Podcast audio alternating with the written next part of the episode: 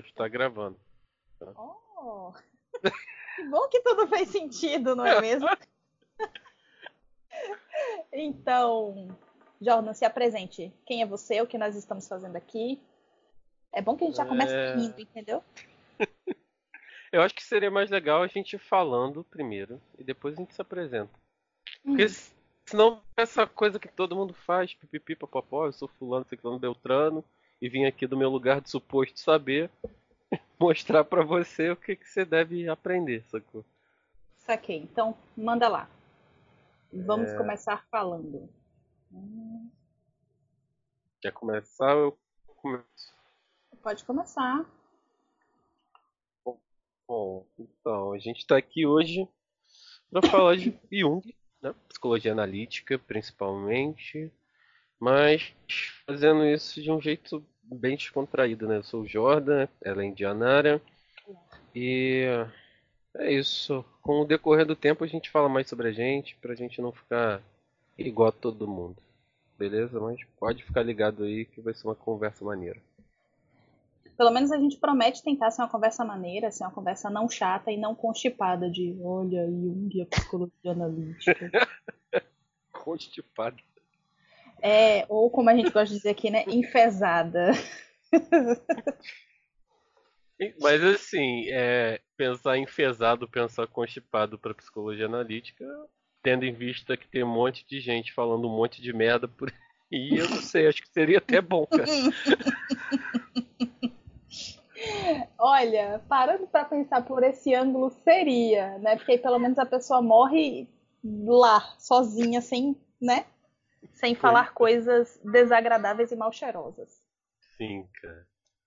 E assim, é, tem muita gente que na real vai falar de Jung e é só Jung místico, né? E aí.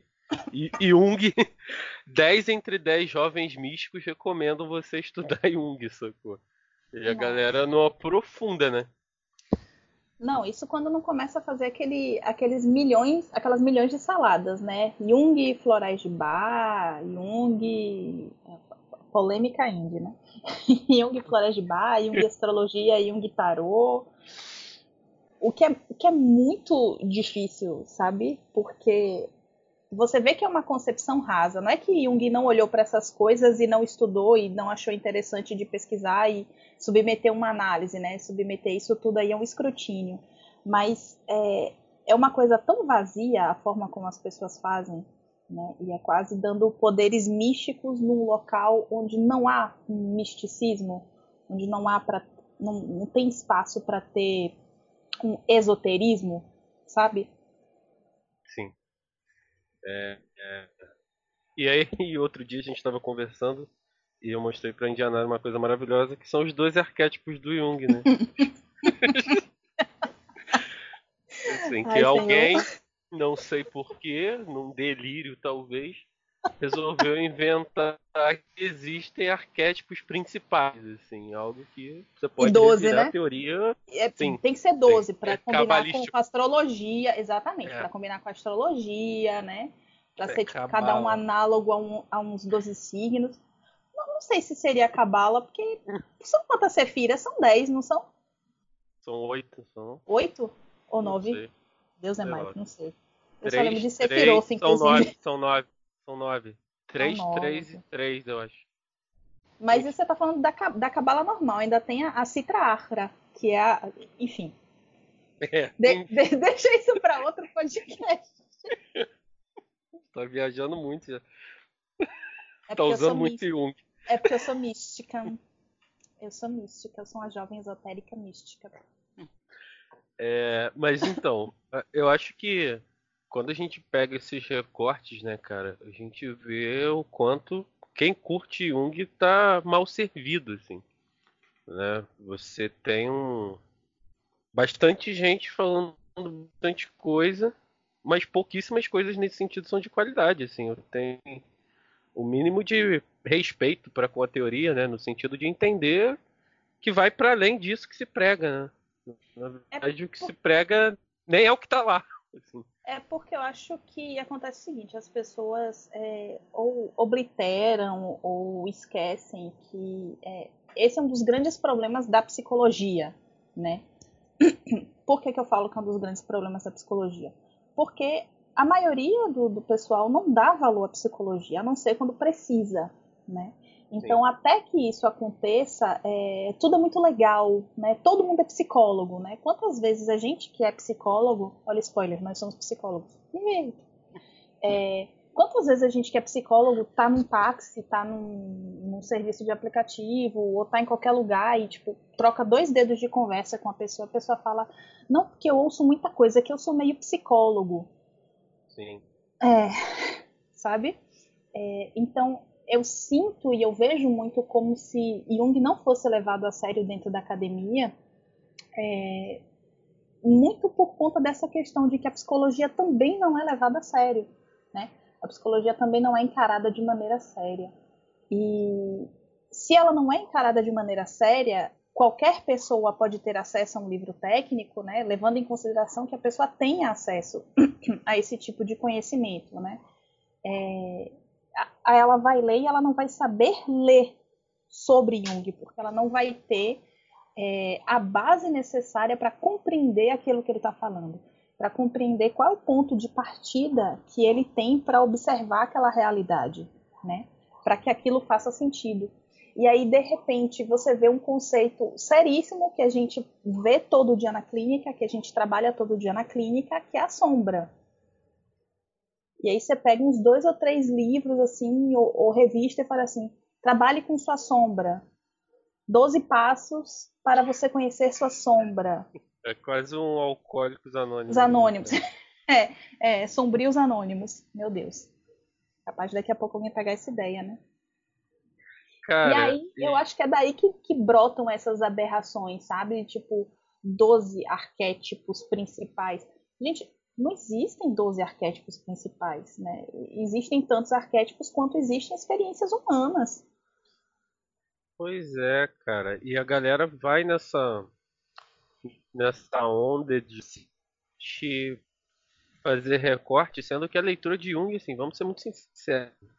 Ler Jung no começo, quando não tá acostumado, é chato pra caramba, cara. Socorro. O maluco dá muita volta, dá muita volta pra chegar no que ele quer falar. E aí ele vai explicando diversas outras outros elementos que se ligam com aquilo que ele quer dizer, até finalmente ele chegar onde ele queria chegar.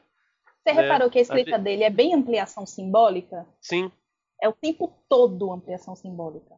É, o, a, ler Jung já é uma forma de aprender a trabalhar na clínica com Jung, assim. Porque você parte de um oh. significado, vai oh, abrir para Repete isso aí, hein? Repete isso aí, hein? Frase de Facebook, galera. Pode anotar. É, vai virar o, o lema do Hermes. Exato. Mas assim, você parte de um significado e vai ampliando as outras possibilidades até chegar na conclusão daquilo, né, cara? Então é bem a técnica mesmo. É, e, e assim, não é tranquilo ler Jung. Até você se apropriar do que ele quer dizer, minimamente, você fica perdido pra caramba. Você pega umas notas de, pés gigantescas, assim, que duram tipo 10 folhas, tá ligado? E, e aí fica difícil acompanhar as coisas. Um monte é de citação em latim. E que ele lei... não traduz. Não. Inclu inclusive, deixa eu falar uma história de vida e uma história de superação. Eu comecei a identificar grego, tipo, eu leio, mas não sei o significado. Então depois eu corro atrás do significado. Mas eu comecei a conseguir ler em grego, ler as letras gregas, por ler Jung. Porque ele simplesmente escreve o um negócio lá e, tipo, engula. Pois é. É, é, é quase como se a escrita dele fosse bem é, hermética. Né? De certa você, forma, sim. Você precisa ter, é, ter um background, ter um, conhecer direitinho, ler e reler mil vezes para que você consiga chegar, fechar um conceito, né? Compreender o conceito.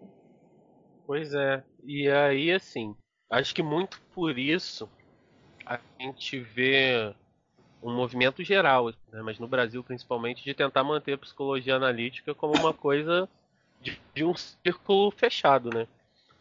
Hum. Você pega você pega os movimentos que existem dentro dos, dos simpósios e do, do, dos encontros nesse sentido, é uma parada que é só para ali.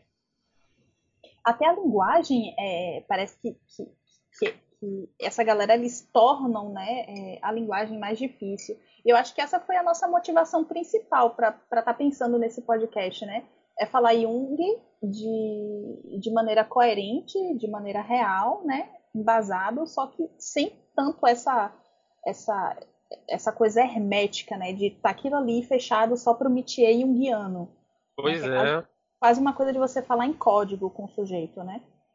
Exatamente, sim. E acho que a gente parte de, de, um, de um lugar que é de tornar Jung acessível, né? E mais do que isso, mostrar que desmistificar Jung. Acho que isso é o, é o fundamental, assim. É tirar esse lugar que, que foi colocado, né, de uma coisa só mística, só é, transcendental, uhum. é, e mostrar que tem angústia nessa teoria também, que tem espaço para sofrer, que não é good vibes. Acho que é isso. Assim. É, é, isso que mata. Jung good vibes, saca? Tipo, hum. Jung paz e amor, cara, tem que ser uma coisa muito louca, assim, e não é, cara. Sabe? Não é. As explicações dentro do contexto teórico, elas são mais racionais até do que as pessoas imaginam. Né? Porque Jung, quando começa a desenvolver a teoria, ele faz isso sem querer fazer uma teoria, né? É uma parada que ele fala. Só vai compilando as paradas que ele vai vendo e tal. Mas nesse processo, ele tem um rigor. Não é feito de qualquer sabe? Parece. Às vezes eu tenho a impressão que as pessoas acham que Jung dropavam ácido e ia escrever, saca? é sério, cara. Muito bom, eu tô imaginando Jung Rai no ácido, né? Saca? Mandava um chá de cogumelo pra dentro e, e entrava na viagem. E não é, cara. Só que, pô, dá trabalho para você compreender as conexões que o cara faz, assim, as conexões que ele faz. São muito extensas porque ele era um cara com conhecimento muito extenso, né? Muito vasto. E óbvio que isso se transfere para a escrita dele. Né? Ele consegue fazer, fazer associações que, pô, para alguém que não tem o mínimo de, de cultura geral, né? Porque uhum. acho que o que ele mais tinha era isso, cultura geral. O cara sacava das diversas religiões, culturas, mitologias. É, né? eu, acho, eu então... acho também que ele foi, é, ele foi bastante privilegiado em muitos aspectos, né? Eu não quero trazer à tona uma discussão muito profunda sobre o casamento dele com a Emma, né? Que acho que era a terceira maior fortuna da Europa na época. Então isso proporcionou que ele também tivesse acesso a essa pinta de coisas, né? Que ele pudesse sentar e tomar um café com Joseph Campbell, tomar um café com Einstein, né? É, pegar os sonhos do Pauli, que, que foi Nobel em Física, não é isso? Isso. Física? Física.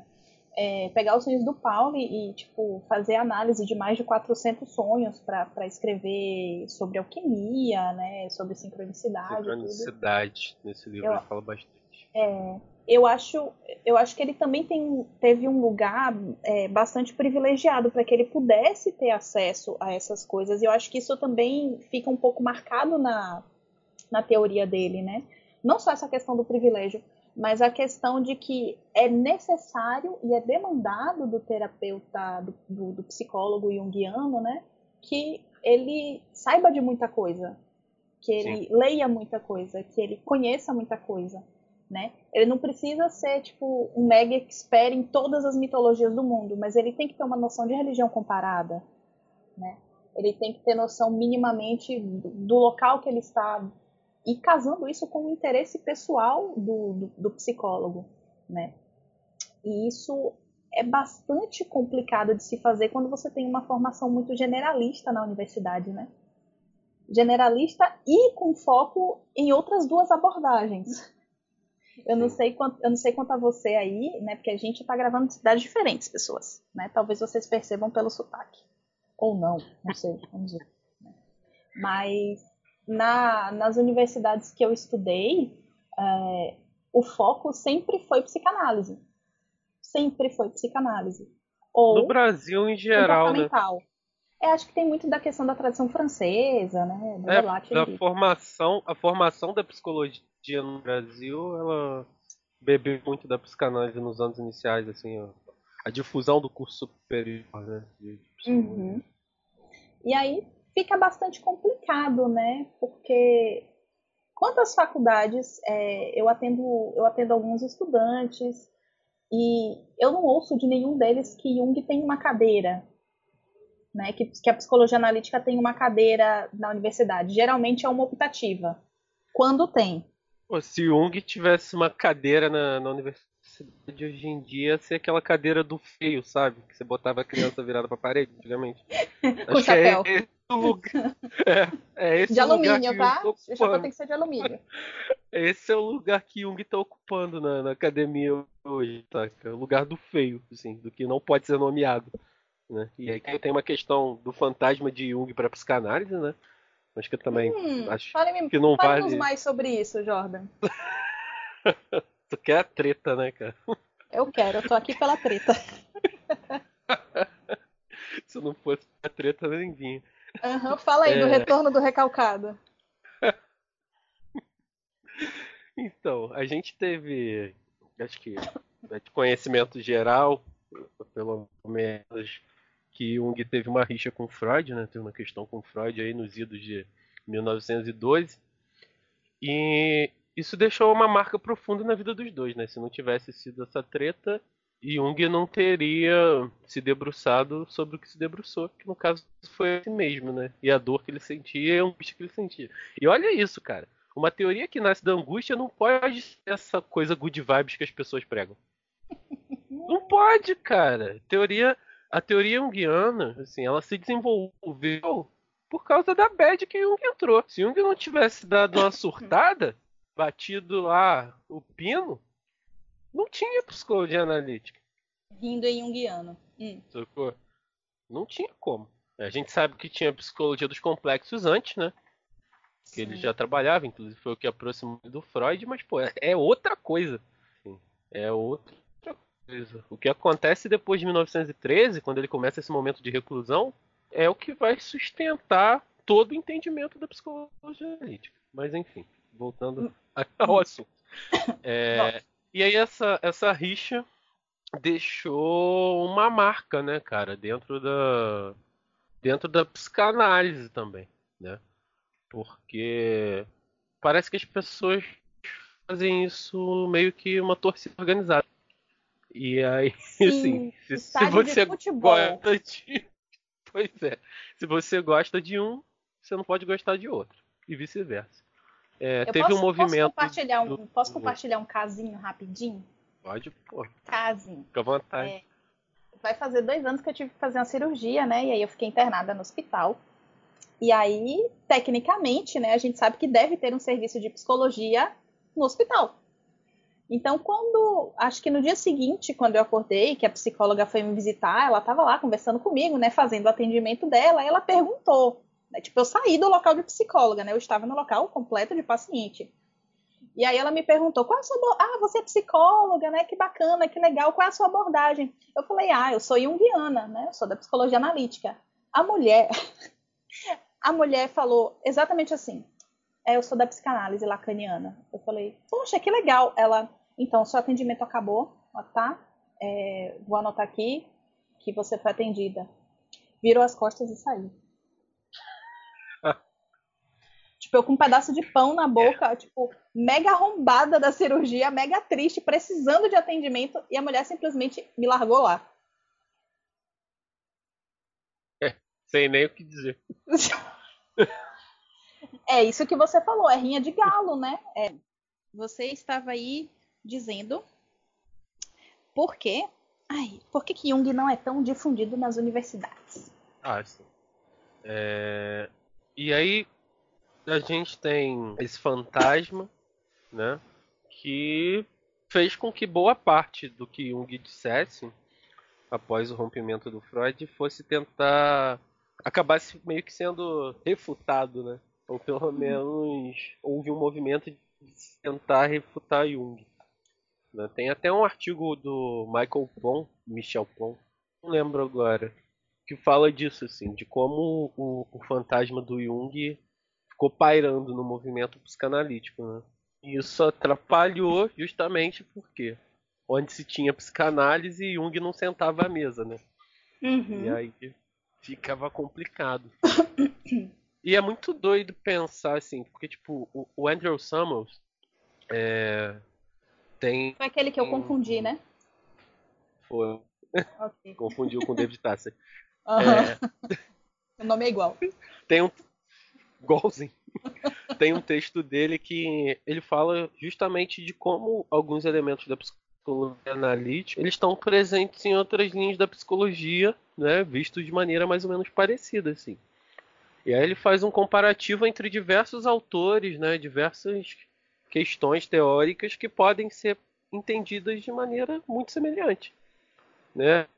Para citar um exemplo que eu lembro agora, ele fala da parada da mãe suficientemente boa e do polo positivo do arquétipo da grande mãe, por exemplo.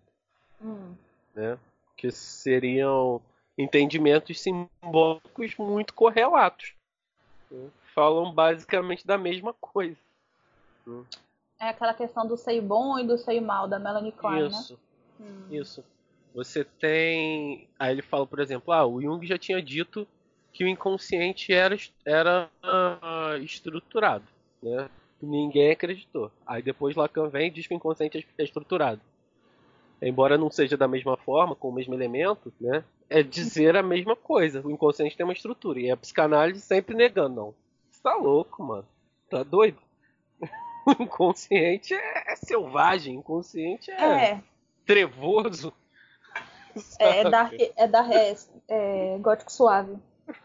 E aí, enfim, tem outros autores, eu não lembro agora porque já tem um bom tempo que eu li isso. Mas ele vai citando, assim, sabe? Ah, tem coisas que um já tinha dito que você encontra em outros autores.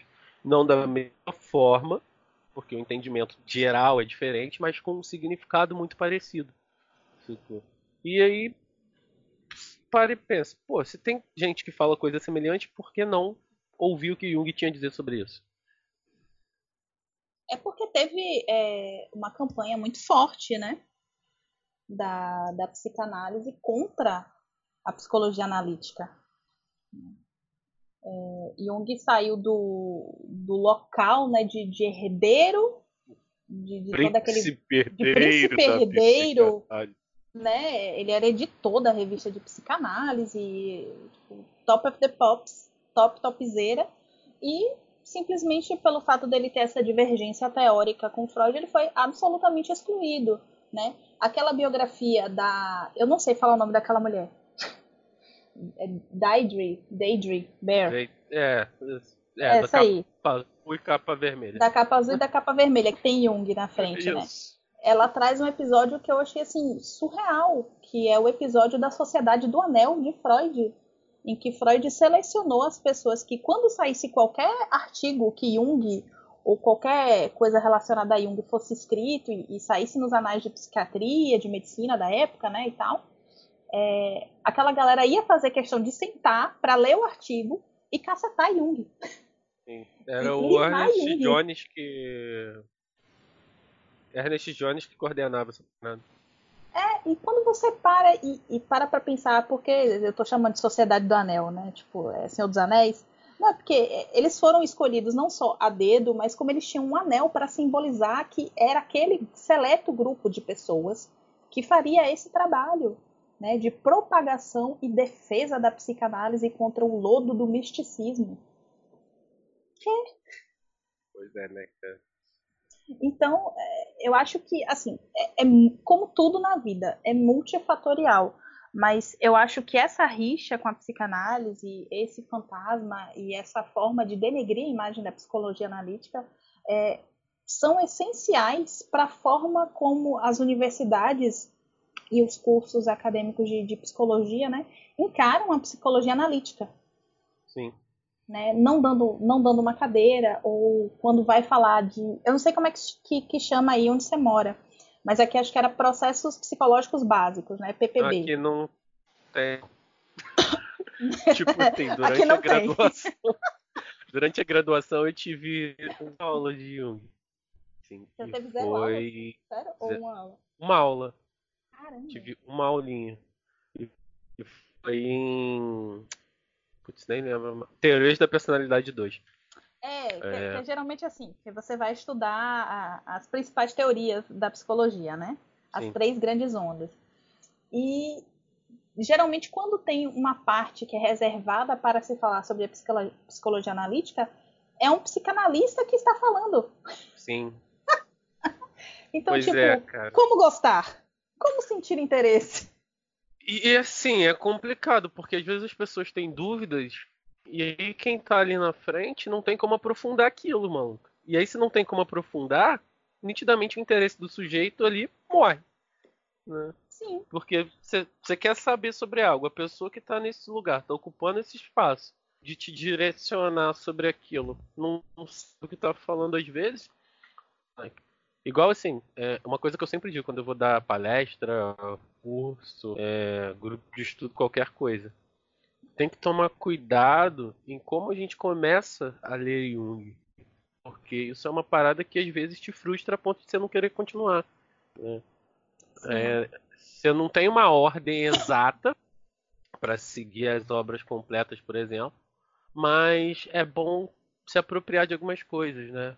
É, na É. faculdade, as obras que, que a minha professora indicou foram O Homem e Seus Símbolos Ai, meu e, e Memórias, Sonhos e Reflexões. Vixe, né, que são duas-. São duas obras que eu sempre digo que não são boas para iniciante, saca? Você pega Memórias, Sonhos e Reflexões, aqueles aquelas várias visões do Jung, aqueles Uhum. vários sonhos ultralúcidos, aqueles vários delírios que ele estava tendo, narrando ali. Você não entende o que, que isso significa simbolicamente para a teoria. Você vê um velho falando disso, mano, já era, assim. Tá surtado, interna esse maluco, saca?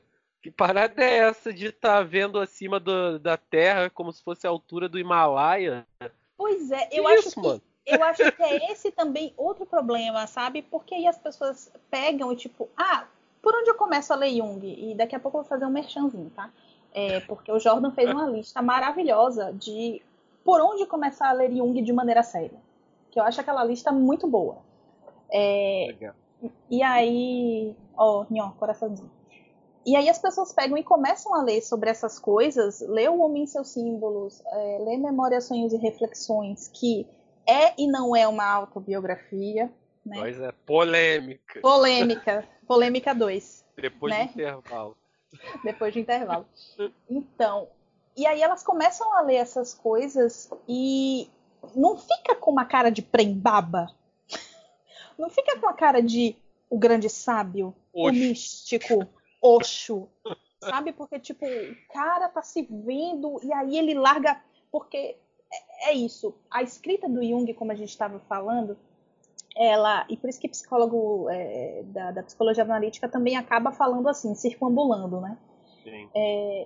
A, a escrita dele, ele vai ampliando, ele vai falando de um monte de coisa. E aí, no final das contas, quando ele tá para finalizar um capítulo, ele larga três frases e, assim, resumiu tudo.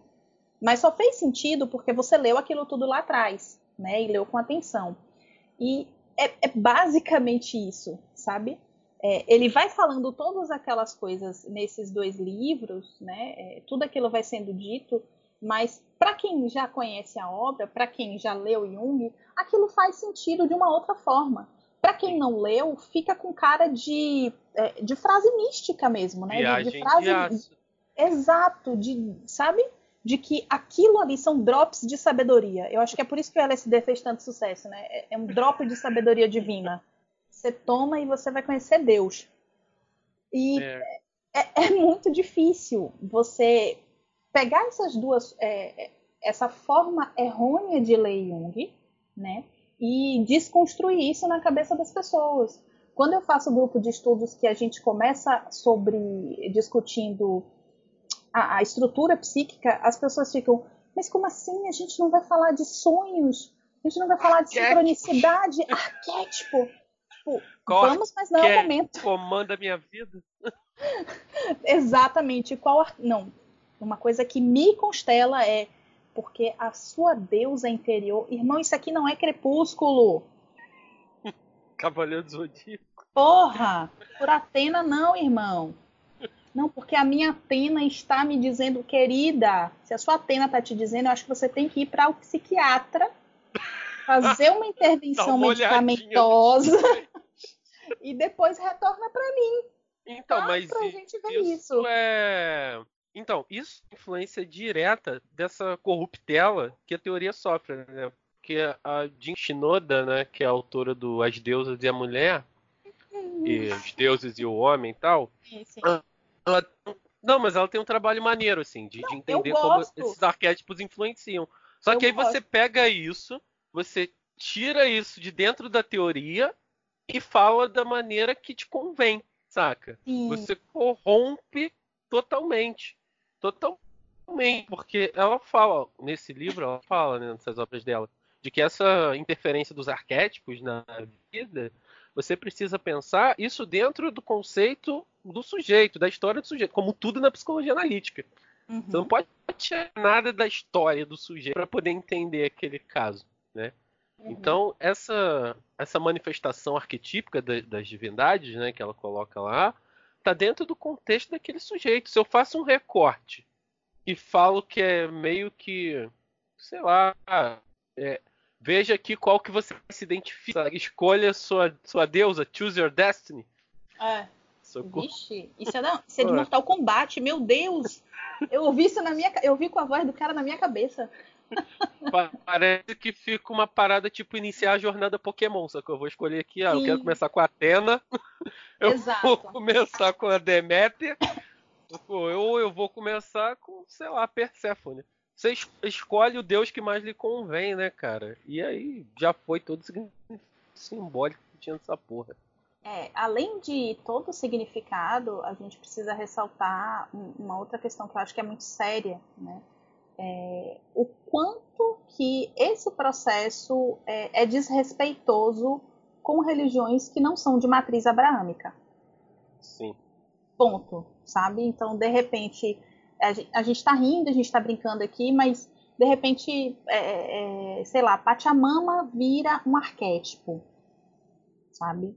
É, Atena vira um arquétipo, Iemanjá vira um arquétipo, né? Ou pior, o arquétipo vira uma entidade, que é uma coisa que aqui onde eu moro,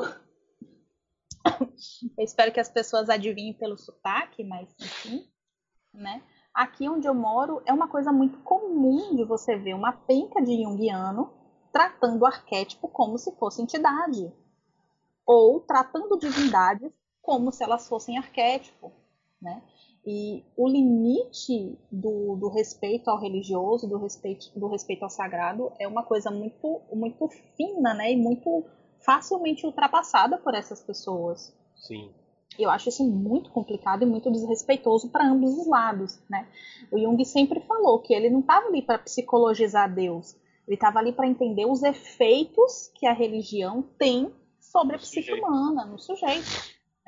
E isso não é, em hipótese nenhuma, transformar Deus em selfie. É. Eu tô Barril, irmão, barril. Antes de eu falar é, sobre isso, eu quero fazer um, um adendo.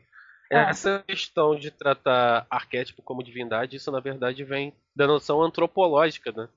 Do significado hum. antropológico.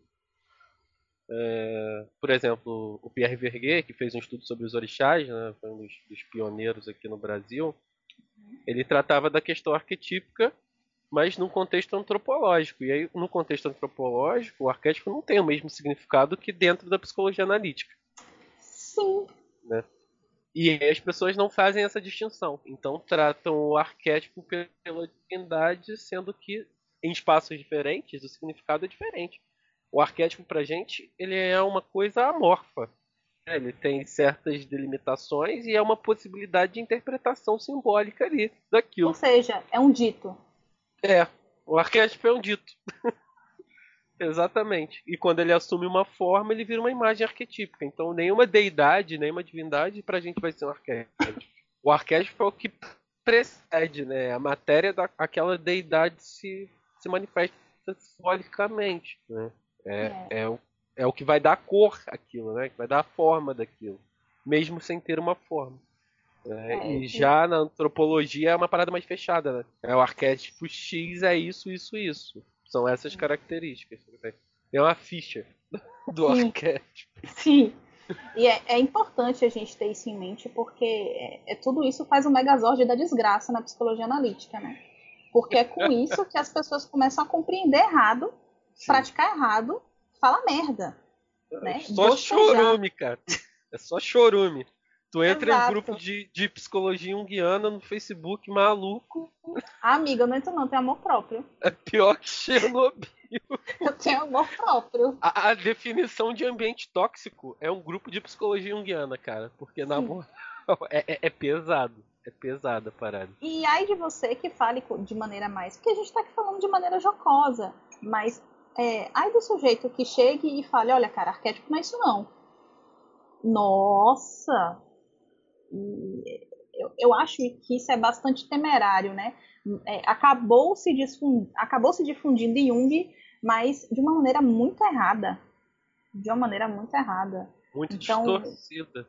Sim, e aí hoje uma penca de gente que não tem a, a, a menor noção sobre o que é a teoria da psicologia analítica, o quão densa ela é, o quão pesada ela é, né? O quanto plúmbia ela é. E simplesmente brinca de pegue um espelho, olhe para o espelho, converse com a sua sombra. Querido, se essa pessoa tiver um transtorno de personalidade, amigo. Pois é, pois é, cara. A gente não e deve assim... nem ter espelho dentro do consultório. né? A gente, a gente tá falando aqui, a gente não quer subir no lugar do suposto saber, falar, caralho, só a gente sabe de Jung, só a gente é foda tá. Não. A gente só quer explicar as paradas de uma maneira que seja mais adequada, né, cara? Assim, ano passado eu tive a oportunidade de dar uma aula numa turma de uma universidade aqui, sim, e no final a menina falou pra mim, pô, cara, você veio aqui, falou em quatro horas, fez a gente entender tudo que a gente não entendeu em um semestre, sacou? Então, assim, a gente, a gente precisa falar da maneira correta né, para as pessoas tomarem conhecimento adequado sobre a teoria e sobre como as coisas de fato são. E não os delírios, esses delírios coletivos que se criam por aí, sabe? Vão sendo reproduzidos, propagados e só atrapalham na real, assim. Tem muita gente que vai falar de Jung e só atrapalha, saca? Citando dado do Labella para João Gordo, é tipo trair o movimento. Pô. Ai, meu Deus. É, é, é, é, atrapalhar, porque você vem com, com essas noções rasas. Não tem como você facilitar o acesso da pessoa, né, cara? Você vai fazer a pessoa distorcer cada vez mais e mais assim, a maneira como as coisas estão escritas. Sim, e aí você vê você vê uma, uma fusão, às vezes, de conceitos de Jung com conceitos de pós-jungianos, sendo tratados como se fosse a mesma coisa, não são. É, vira uma miscelânea, uma parada muito doida. Psicologia arquetípica, por exemplo, é outra coisa. Sim. É, é tipo o filho do Jung, sabe? Mas não é não é a, a, a teoria que a gente pode dizer assim, entre aspas, ortodoxa. Né? É absolutamente diferente, né? parte de premissas diferentes. É, e, e, eu acho que é importante a gente, a gente trazer isso, sabe, de maneira, de maneira um pouco mais leve, de maneira um pouco mais descontraída, porque não é que falte interesse. Eu não vejo faltar interesse, é, é falta de oportunidade. É Sim. É falta de, sabe, uma oportunidade, uma oportunidade boa, porque quando que essas pessoas vão conhecer Jung? Em outros locais, né? Em locais que, que vão dar essas indicações de leitura errada, em locais que vão te dizer que, que vão te dar os conceitos de maneira errada. Porque eu acho muito difícil a gente também resumir e falar de Jung sem falar que ele leu filosofia pra caramba. Que ele cita tu, nada que ele, que ele fez, né? É, é, ele tirou do nada, né? Para não dizer de outro lugar. Nada que ele fez ele tirou do nada. Né? Ele leu muito, ele leu muito filosofia. Era uma das uma das maiores críticas dele a Freud, né? Que Freud não lia filosofia. Então tinha tinha uma questão dele, né? Tem tem aquela história de que tipo ele entrava na biblioteca do pai e lia por mais de nove horas, né, cara? Tipo, Sim. Quando era moleque, assim, acho que 10, 11 anos, não lembro agora. Mas que desde muito moleque, porque ele teve, começou a ter aquele problema de desmaio lá. Uhum. É, até por conta de estudar muito, né? Sim. Então, uma pessoa que lê Nietzsche, que lê Hegel, uh, me ajuda aí, vai lembrando o nome de tanta coisa que ele leu. é, falando em Hegel, deixa eu só fazer um adendo aqui, porque eu acho muito interessante a gente pensar a correlação entre Zeitgeist e inconsciente coletivo, assim. É, eu acho que são ah. basicamente a mesma coisa, na verdade, né? O, o, Zeitgeist é a manifestação do inconsciente coletivo na sociedade. Mas enfim, é... Ah, é... peraí, calma. Tô pensando. Deixa. eu, eu acho que é importante falar também, assim. Lascou, é, vou ficar tá... pensando sobre isso depois. Ah. a gente está falando do Jung aqui e tal, mas a gente não quer de forma nenhuma colocar ele no pedestal. É, Jung é o fodão, Jung é melhor que todo mundo. Assim, eu particularmente acho que Jung foi um cara bem otário em muitos aspectos. Jung foi um mané em muitos aspectos pessoais, assim. Com as mulheres, Mas, então. Em termos teóricos, cara, eu não tenho como não dizer que a teoria do maluco não é boa. Né? Tenho até minhas críticas a algumas coisas, mas eu não tô pra venerar Jung, não. Assim, isso também é uma parada que eu vejo que acompanha muito a galera que curte Jung. Assim, caraca, Jung muito genial, muito à frente do seu tempo, mano. Cara, é muito doido. É, uma espécie de culto. Falta ler a história, né? culto. Culto à personalidade. E aí você reproduz o mesmo movimento que aconteceu com a psicanálise primordial lá, né, nos primórdios. Assim, que é de eleger uma figura e só tá aí atrás dela, coisa que o Jung nunca quis, né? Em a prática da psicoterapia ele fala, eu quero Deus que ninguém se chame de Jungiano. pois é. Tudo aí o que eu tô falando e tal, e é isso saca? Mas não vem com essa de ser junguiano pro meu lado, não. É, uhum. É, e, e hoje as, pessoas fazem justamente o contrário, né? Elas são junguianas e é isso, a teoria deixa de, de crescer junto com ela, né? Fica só o que o Jung disse. Sim. É, por isso também que eu acho que é, a, a, psicologia arquetípica é interessante, né? Uma teoria que ela cresce, ela sai desse espaço do que é do que é o, o ortodoxo junguiano, né?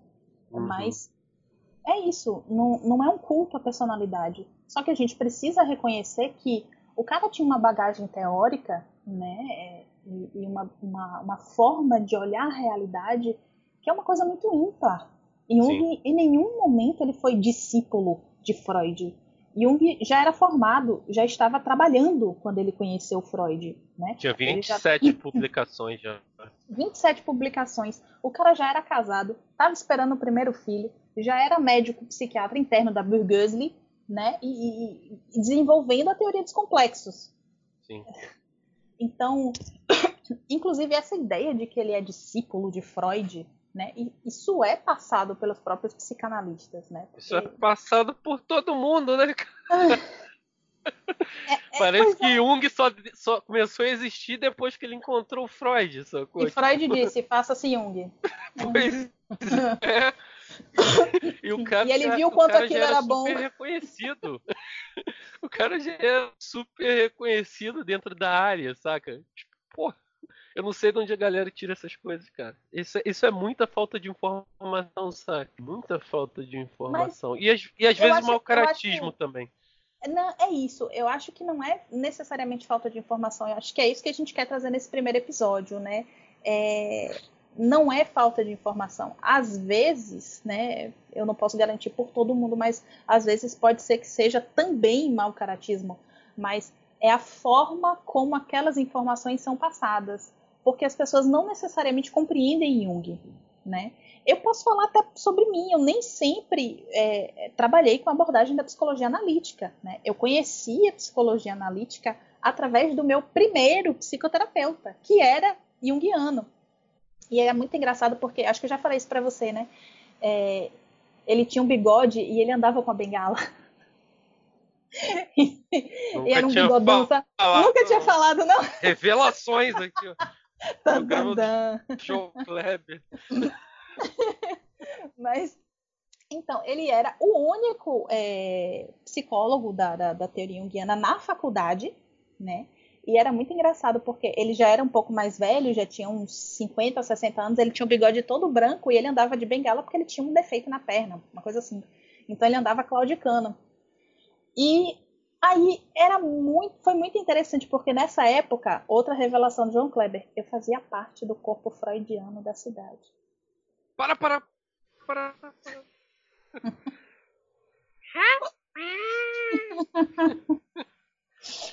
então, a, a, a, esta época eu já estava é, iniciando o meio da leitura de Lacan, né? Tava lendo Relaxa, cara, eu já quis trabalhar com hipnose. Pois é, todo mundo tem, tem, tem um lado negro. Tem uma sombra. tem uma, todo mundo tem um sombrão aí atrás. Mas eu conheci via, via ele, né?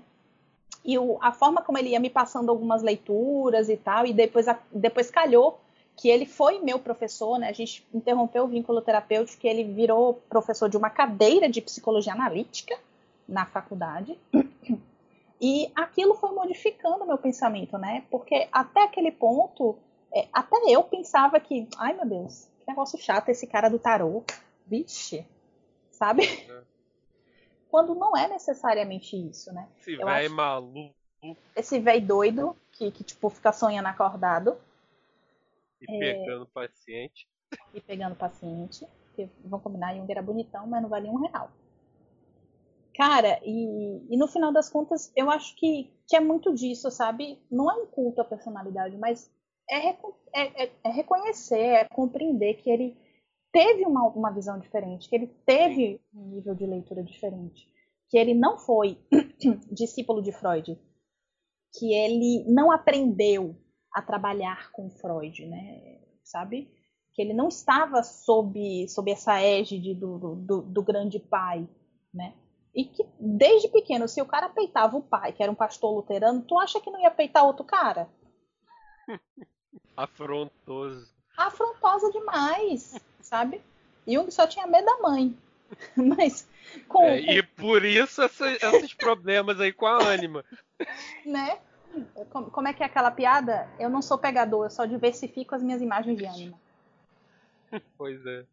Né? Mas é, é, compreender que por trás dessa figura que também é, que não é nem branca nem, nem, preta, ela é cinza, né? Tem 50 tons de cinza aí atrás. Ah, nesse caso tinha mesmo. Pois é, e, e, e compreender que é, é, é, é uma teoria muito vasta e é uma teoria muito séria e é uma teoria muito pesada, né? Sim. Pesada não só no sentido de lidar com essa penca de coisas, de sustentar o local da angústia, mas de compreender quais são os outros meandros que estão por ali, né? Não é só Good Vibes trabalhe sua sombra. Se essas pessoas que falam Good Vibes trabalhe sua sombra tivessem noção real do que é, é um, um, complexo constelando na frente delas, eu acho que elas corriam para longe. Ah, mas esse, esse próprio movimento de não aceitação da sombra e de se colocar nesse lugar divinizado, né? Uno com o self, já é essa manifestação do complexo. Eles já estão manifestando justamente um mecanismo de defesa com relação a isso. Pois é, negão. E aí, é, eu acho que, que, que, perceber que esse sujeito é bastante humano? E, e que a gente também é. E, e ter a, a, humildade né, de sentar e dizer, não, realmente eu não sei tanto sobre isso, vou sentar, vou estudar. Não vou começar por aqui, vou começar por tal lugar. Né? É, desfetichiza né, a pessoa, uhum. Jung. Né? Traz de uma maneira muito mais, muito mais tranquila a compreensão. Né? Faz com que a gente entenda muito melhor as coisas. Eu acho que eu acho que é isso que falta, né? Essa, essa abertura e uma movimentação correta. Para que as pessoas saibam, né? Tipo, gente, por favor. É, cara. E aí, por exemplo, você pensa nessa questão da humanização, aí tem aquela frase clássica, né? Conheça todas as teorias, seja só uma alma humana. Uhum. E a galera entende isso como uma justificativa para fazer o que quiser da, da teoria, assim, saca? Tipo, o mais importante é, é a experiência humana, a experiência com o outro, a experiência do sujeito. Só que não pode ser assim.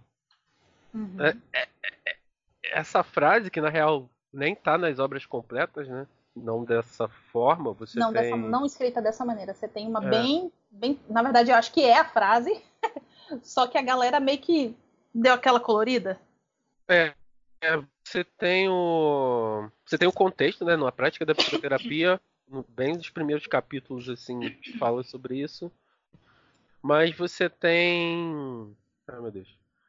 É, você não tem a frase dita dessa maneira. Né? E ela não está nas obras completas, ela está numa carta, se eu não me engano. É...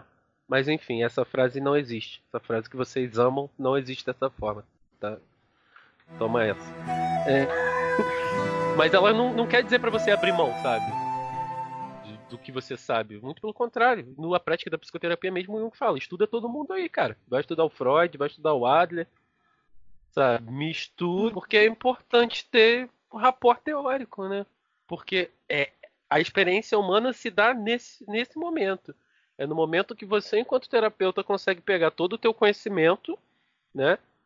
Abdicar dele, suspender ele uma breve fração de segundos para estar tá ali com a pessoa que está na tua frente, né? Para simplesmente e... pensar, eu não sei. Pois é. E aí depois você faz essa fusão entre o que você conhece e o que a pessoa está trazendo, né? Em como as coisas se somam, né? Porque assim, não é, não é pra... uma vez eu fui dar um dar um curso e a menina me perguntou assim, ah, mas quando a pessoa está falando a gente fica tentando identificar qual é o arquétipo, como é que a gente faz para ligar a teoria, assim? É, acho que ela estava pensando numa coisa do TCC de, de identificar os pensamentos e tal. Uhum. E aí eu falei pra ela assim, cara, você não faz, na real. A pessoa vai falando, você tá ali, você vai pontuando e tal. O que, que surge de, de necessário, né? De ser pontuado de alguma forma. Mas naquele momento você não sabe que é tal arquétipo. Isso vem como um estalo. Né? Não é Sim. como se você estivesse tentando marcar numa lista. A pessoa falou tal coisa, logo é tal arquétipo. Sim. Né? Isso, isso é natural, você, você, identifica ali na hora, tem que deixar fluir. Né? E, é, uma, e é, interessante porque fluida. é interessante porque às vezes o paciente está te contando a história da vida dele e aí você fica com aquela sensação de cacete, onde eu já ouvi isso antes? Sim. Onde eu já ouvi isso antes?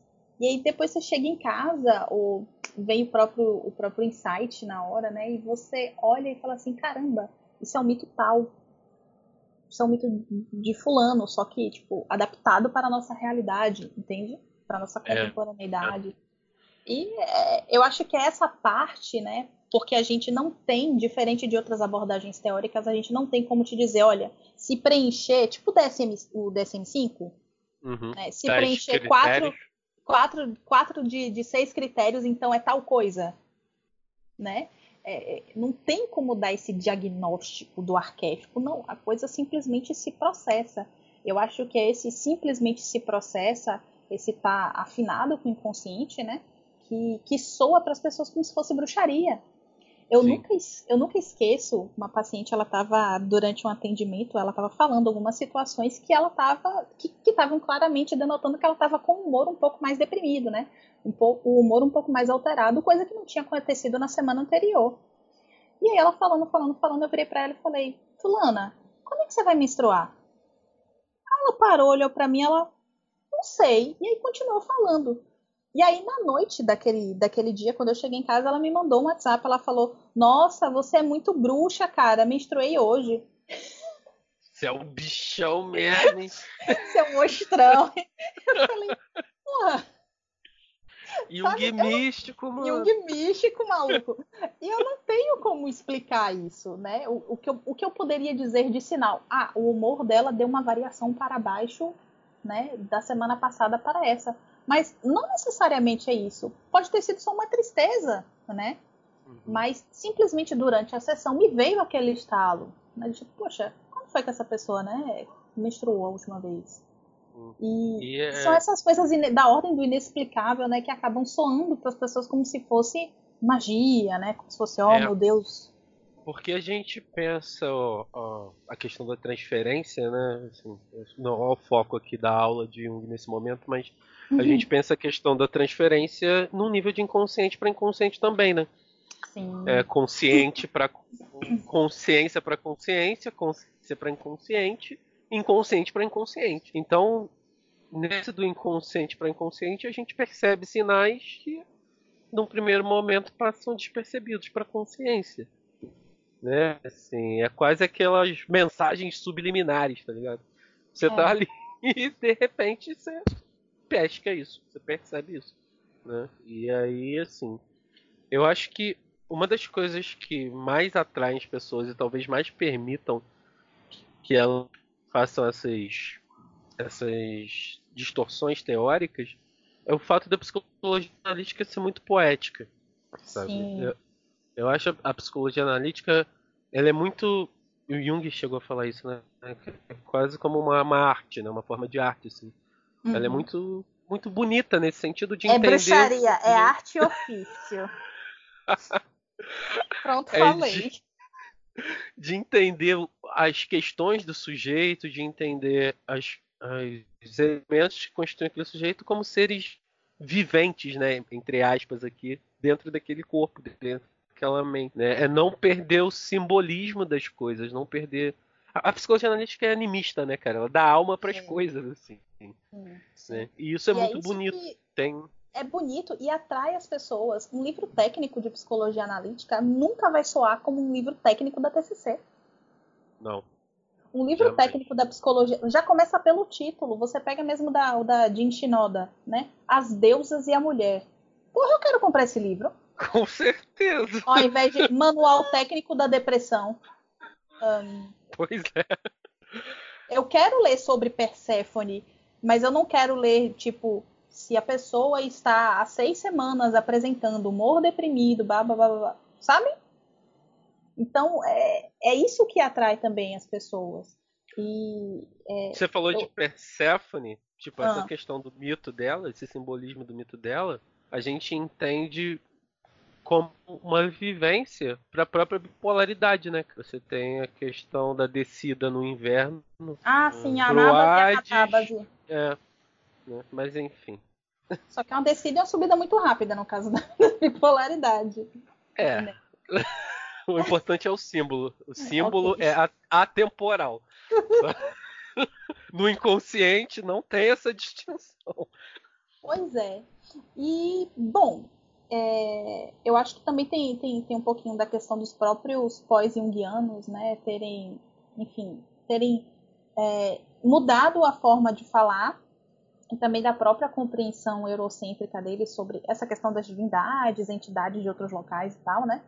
É, eu acho que tem também essa visão eurocêntrica, que eu acho que seria bacana a gente falar num outro dia. Né? A gente está tá cheio de ideias, somos bastante somos um poço de ideias, né, Jordan? É. Os dois, os, os dois tipo intuição, a diferença é que tem um sentimento e um pensamento. Eu vou deixar vocês tentarem adivinhar quem é o quê. quiz, quem acertar ganha um chocolate. Cara. Mas, não, já pensou? Um chocolate chegando pelo correio pra pessoa? Nossa, só o frete vai mais caro. Isso se o correio, enfim, deixa quieto. É. Mas é, eu acho que a gente conseguiu, né, de, de certa forma, resumir um pouco de qual é a nossa proposta, qual é a nossa ideia, né? Apresentar um pouco qual é a nossa visão de Jung. E é isso. O que, que você acha, Jordan? Acho que é pra gente ir fechando, uma coisa muito importante, criança. Não acreditem em Jung quântico. Por favor. Eu fiz um, fiz um post sobre isso na minha página do Instagram há um tempo. A ideia de Jung quântico. Porque como a gente já disse antes, muito, é muito fácil. A teoria junguiana é o terreno perfeito para plantar papel de trouxa. Tá? Então você tem que ter muito cuidado para não te fazerem de otário se planta, procura um, um Jungiano de sua confiança, sacou? Conversa com ele antes de, de se meter em qualquer roubada. Pois, pois muito perigoso. Diga não às drogas, diga não ao Jung quântico. Não coach quântico também. É, nesse, Mas... nesse podcast nós odiamos coaches, tá? É, é... Ah, queria aproveitar e dizer que a gente não odeia a psicanálise, tá? A gente odeia alguns ah, psicanalistas, tá? Só alguns. Senão daqui a pouco vão, vão falar que a gente tá aqui denegrindo a imagem da psicanálise. Não. A psicanálise ah, é importante pra caramba. É, a gente entende, reconhece, só que tem gente que, pô, pô bate o brochezinho do Freud no peito, um falo na outra mão e sai por aí batendo com o piroca na cabeça do outro, sacou? Aí é complicado. É... é nem, nem, todo lacaniano e nem todo freudiano é assim, né? A gente não. entende as várias contribuições, mas o nosso lugar não é debaixo da, da psicanálise. Né? O nosso lugar é, é outro, que não esse. É importante Eu acho que a psicanálise precisa compreender isso também. Né? Sim. É... Então, assim, para pensar numa visão bem junguiana mesmo, todas as teorias, mesmo aquelas que a gente não concorda ou não gosta, são importantes para psicologia porque elas olham o sujeito de outros prismas, né? Uhum. Tudo isso soma para você conseguir ter mais possibilidade de interpretação sobre aquela, aquela história, né? Sobre aquele sujeito que tá ali, assim. Porque uma das paradas mais incríveis é pensar que a nossa história de vida é um mito individual, né, cara? Olha como lindo, como isso é lindo. E a psicologia é. analítica prega isso pra gente, né?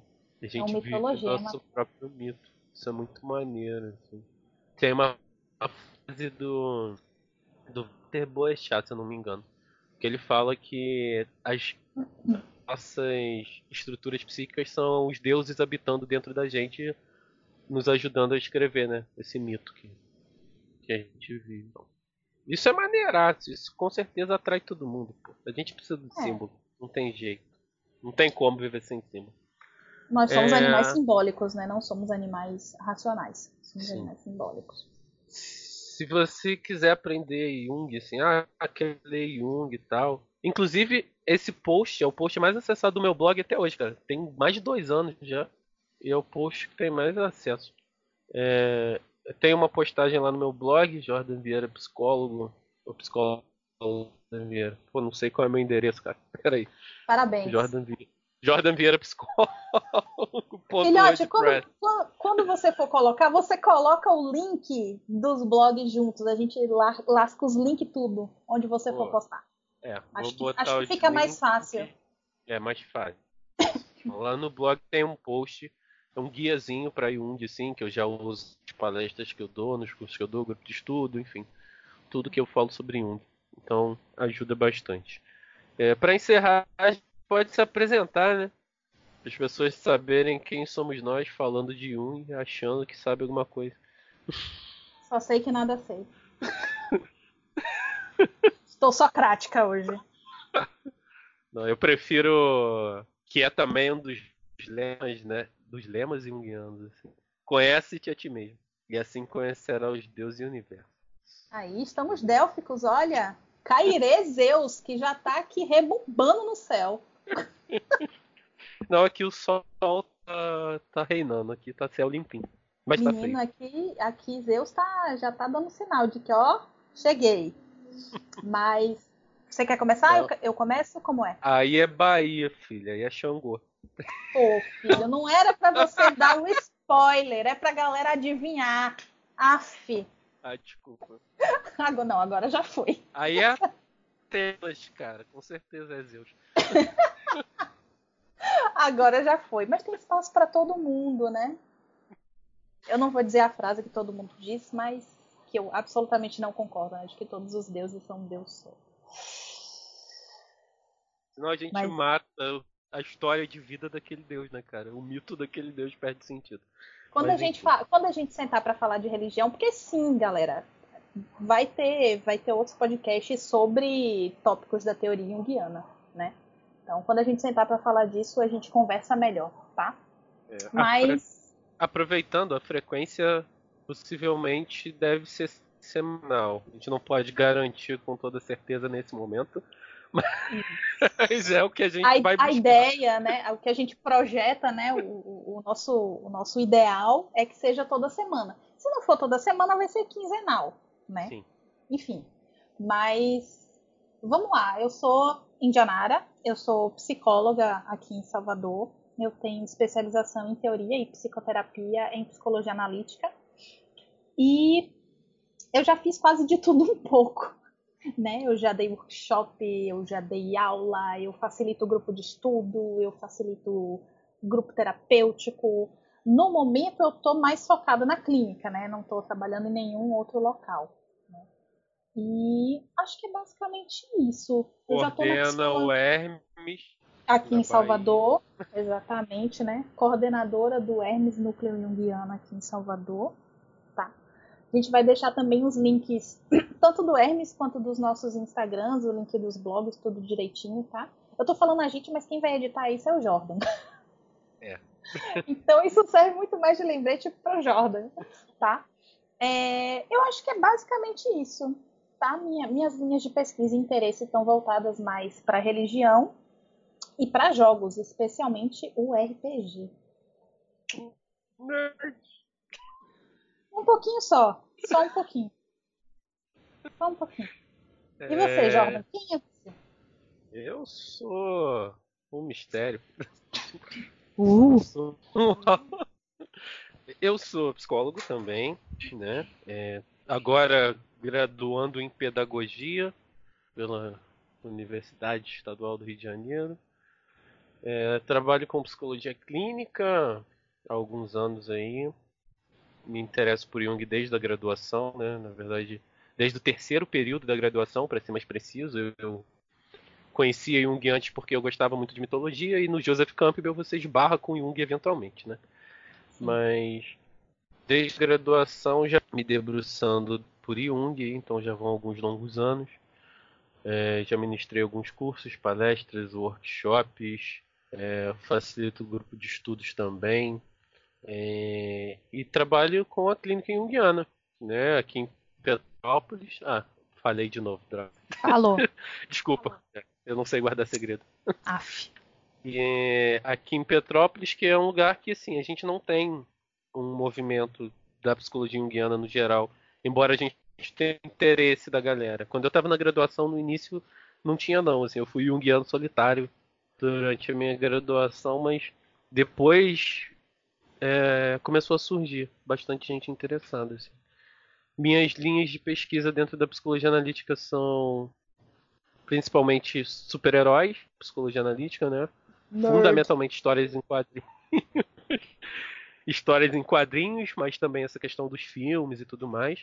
Videogame, psicologia analítica, também é algo que me interessa bastante, como essas narrativas estão relacionadas, e religião, mas fundamentalmente as religiões de matriz africana e os elementos arquetípicos que elas possuem. Né? Filho de Xangô!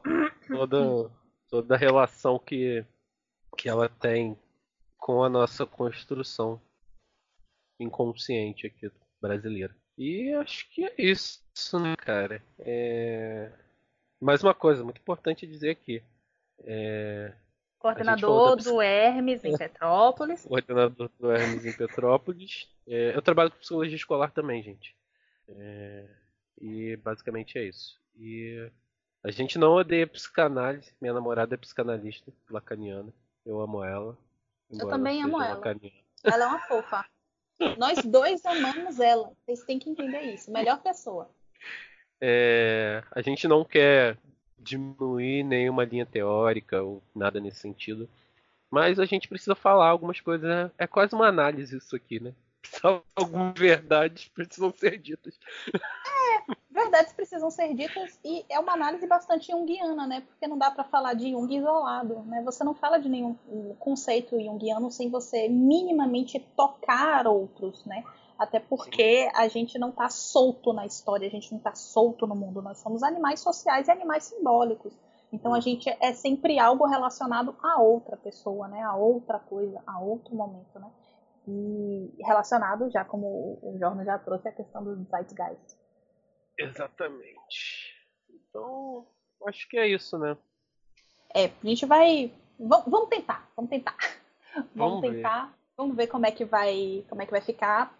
Deixem aí comentários, algumas coisas do que vocês acharam, sugestões até de temas para os, os próximos podcasts, para os próximos capítulos, né?